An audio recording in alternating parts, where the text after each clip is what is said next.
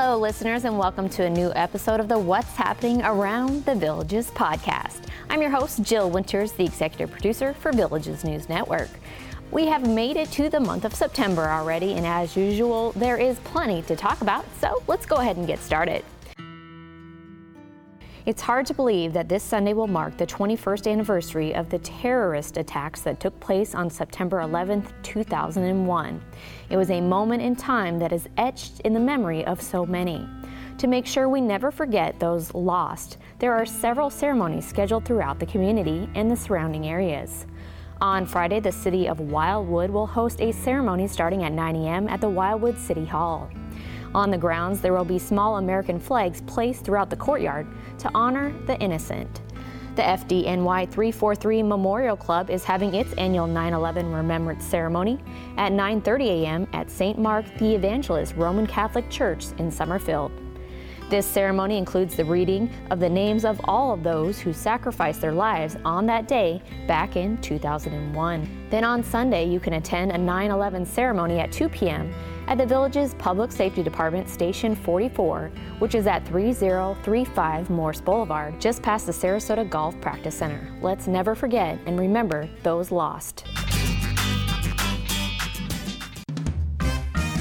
Now I have some entertainment news for you. The Villages Philharmonic Orchestra will present its Labor Day Celebration Pops 2022 concert 7 p.m. Tuesday at the Sharon L. Morse Performing Arts Center. Guest artists will include Marcella Richardson, Alfreda Gerald, Sean Christopher Stork, Norman Lee Schaefer, and Anthony Ciaramataro. Enjoy the five part harmonic sound of the fifth dimension at 4 and 7 p.m. Wednesday inside Savannah Center. Turnstiles, the ultimate tribute to the music of Billy Joel, will also take place at Savannah Center. That's going to be at 4 and 7 p.m. on Friday. Then on Saturday, John Layer Dance Company will be ready to entertain you with their smooth moves, 7 p.m. inside the Sharon.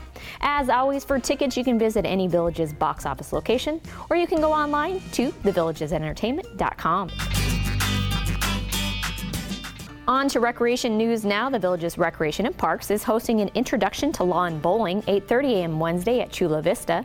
On Thursday, they have an end of the summer sports challenge starting at 9 a.m. at Tierra del Sol. Starting on Thursday, registration is open for fall social leagues. You can register from Thursday through September 21st between the hours of 8:30 a.m. and 4 p.m. Monday through Friday only. To register, you just visit any regional recreation complex. The Art Buddies will host an art show boutique from 9 a.m. to 3:30 Saturday at Colony Cottage Regional Recreation Complex. This show will feature one of a kind two and three dimensional pieces. And then on Sunday, it just so happens to be Grandparents' Day. So the Lake Sumter Line is going to be offering their special cruises this time to honor grandparents.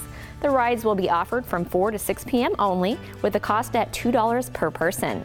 You can purchase tickets right there at the dock. All cruises are offered on a first come, first served basis, and they run based on weather and lake conditions permitting.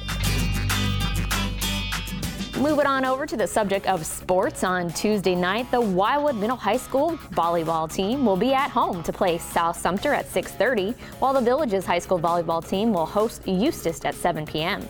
On Wednesday, the VHS bowling teams will be inside Spanish Springs Lanes as they will host East Ridge. They start at 3:30.